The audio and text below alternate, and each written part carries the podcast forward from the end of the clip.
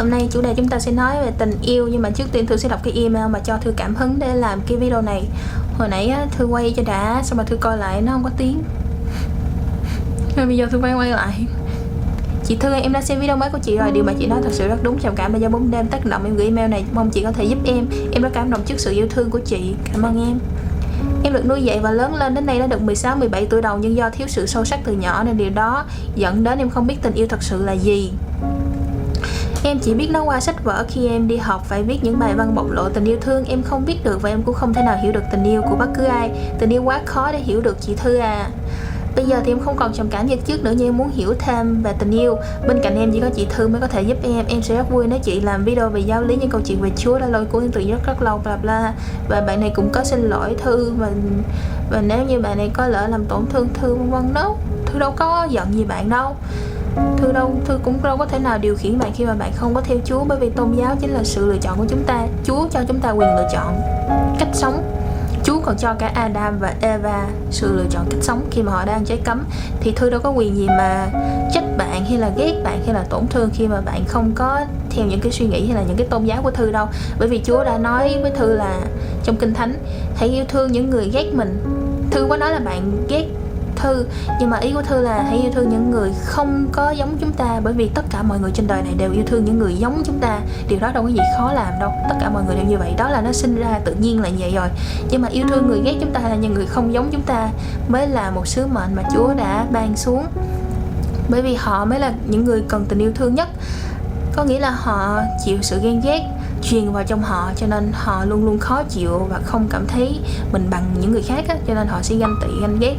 Uh, mà họ sẽ đem cái sự ghen ghét trong lòng của họ truyền lại cho bạn và bạn lại nhận lại cái sự ghét đó bạn truyền lại cho họ và truyền lại cho tất cả những người xung quanh thì thế giới này sẽ không thay đổi. Và bây giờ nó vẫn không thay đổi bởi vì rất ít người có thể yêu thương người ghét mình. Cho nên khi yêu thương những người ghét chúng ta hay là không giống chúng ta. Bởi vì khi họ có được tình yêu thương thì họ sẽ cảm thấy như khác biệt và họ sẽ không đem sự ghen ghét đi truyền thải nữa, mà họ sẽ đem tình yêu thương đi truyền tải. Nên từ bây giờ chúng ta có thể yêu thương những người không giống chúng ta và ghét chúng ta. Để cho mình đi lộn lộn đề ok, trở lại với chủ đề tình yêu. Tình yêu là gì? Tình yêu. Thư không ngờ channel của thư về tình yêu mà thư chưa bao giờ nói về tình yêu là gì. Các bạn cũng đã biết tình yêu qua lý thuyết của lý mạc sầu. Còn nổi tiếng hơn là những cái lý thuyết tình yêu trong sách tâm lý nữa.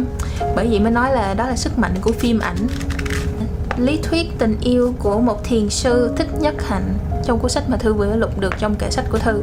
Thư đọc cuốn sách này cũng đã lâu rồi nên thư lục ra để nói. Thích nhất hạnh rất là nổi tiếng ở mỹ cực kỳ nổi tiếng ở mỹ.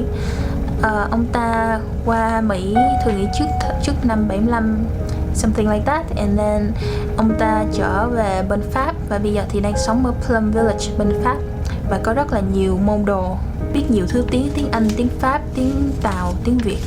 Thiền sư quá thông minh và khiêm tốn. Lúc nào ông ta cũng rất là an bình.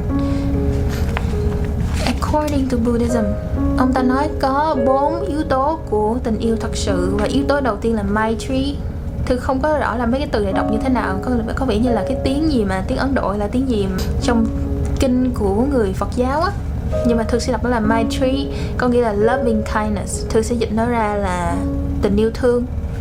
Ông ta nói tình yêu thương không có đơn giản là sự mong muốn làm cho người khác được yêu thương, hạnh phúc, nhưng mà phải là khả năng để làm cho người khác cảm giác được yêu thương, hạnh phúc và để làm được điều đó thì chúng ta phải lắng nghe thật sự, phải hiện diện thật sự và phải hiểu họ, bởi vì hiểu chính là tình yêu, ông ta nói bởi vì đôi khi chúng ta muốn làm cho người hạnh phúc nhưng mà không có nghĩa là những điều chúng ta sẽ làm cho người đó hạnh phúc. Có lẽ là bạn sẽ mua cho anh ta đôi giày mới nhưng mà anh ta lại không thích đôi giày đó và bạn lại trở nên cao có như tại sao tôi mua cho anh đôi giày mà anh lại không yêu thương tôi. Thì đó không phải là cách để yêu thương, đó là sự ích kỷ, ok? Có thể là bạn bắt anh ta hết uống rượu bởi vì bạn nói là tôi không có thích anh uống rượu thay vì bạn có thể bỏ anh ta và đi quen người không uống rượu thì bạn lại bắt anh ta theo một cái khuôn khổ mà bạn thích trong khi anh ta không có hạnh phúc về điều đó. Mà bạn nghĩ là tôi làm điều này để muốn anh hạnh phúc thôi. Khi anh không bị bệnh sau này thì anh sẽ hạnh phúc. Nhưng mà anh ta không cảm thấy hạnh phúc là không cảm thấy hạnh phúc. Cho nên tình yêu thương không phải đơn giản là sự mong muốn để cho một người hạnh phúc, mà phải là khả năng làm cho một người hạnh phúc. Và chúng ta phải hiểu họ thì chúng ta mới biết điều gì làm cho họ hạnh phúc. Second element of true love is called karuna yếu tố thứ hai là karuna, compassion, hay còn gọi là từ bi bao dung. Từ bi bao dung chính là giảm đau cho một người, hay nói chính xác hơn là khả năng để giảm đau cho một người. Mà để làm được điều đó thì chúng ta phải thật sự hiểu những gì mà họ đang đau khổ, những gì mà họ đang suffer. Và chúng ta phải nhìn thấu vào trái tim của họ thật sự hiện diện ở đó. Thay vì vừa nói chuyện với họ mà vừa đọc sách hay là vừa coi tivi, vừa bấm phone, vân vân, thực sự hiện diện ở đó và lắng nghe những gì mà họ đang trải qua, thì chúng ta mới hiểu rõ họ đang đau khổ về vấn đề gì, thì chúng ta mới có thể có sự từ bi, mới có sự khoan dung đó được, phải không? Third element is joy.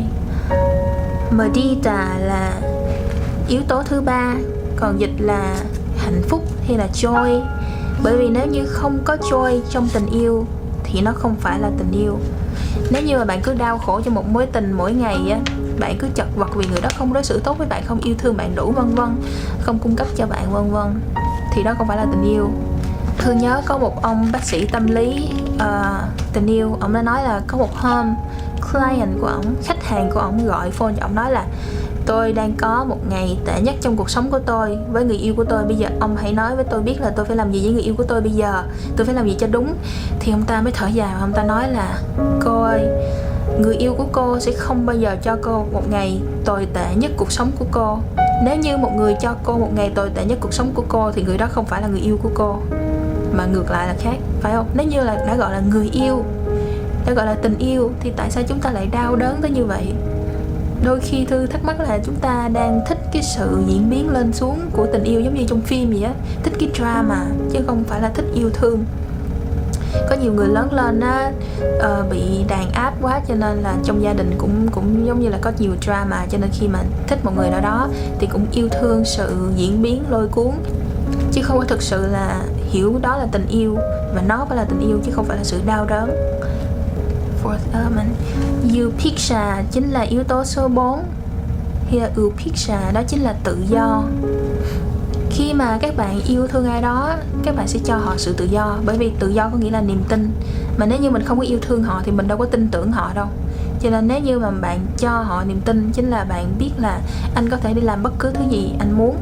Anh có sự tự do đó bởi vì em yêu anh bởi vì em muốn anh được tự do vui vẻ chứ không phải mà trói chặt họ ở ngay bên cạnh của chúng ta hay là làm bất cứ thứ gì chúng ta muốn và luôn luôn kiểm soát họ ông ta còn nói là chúng ta có thể hỏi người đó là Dear one, do you have enough space in your heart and all around you?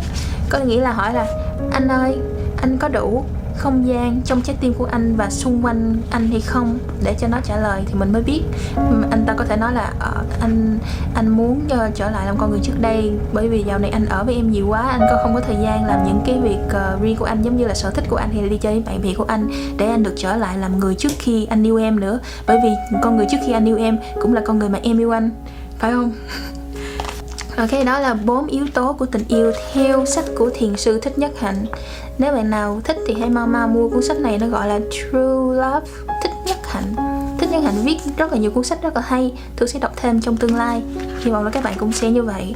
À, mong là cái video này đã trả lời câu hỏi của bạn. Giờ này thư bận cho nên thư cũng không có trả lời email của nhiều bạn được. Thư xin lỗi bởi vì một là thư focus một là thư tập trung vào cái channel để thư upload những cái video liên tục cho các bạn. Hai là thư sẽ tập trung vào trả lời những câu hỏi của các bạn những tin nhắn của các bạn những thắc mắc của các bạn trên facebook hay là trong email vân vân. Chỉ một trong hai thôi cho nên bây giờ thư đang tập trung vào cái channel của thư là chính. Mong là video này giúp đỡ các bạn và chúc các bạn ngày vui vẻ. Bye.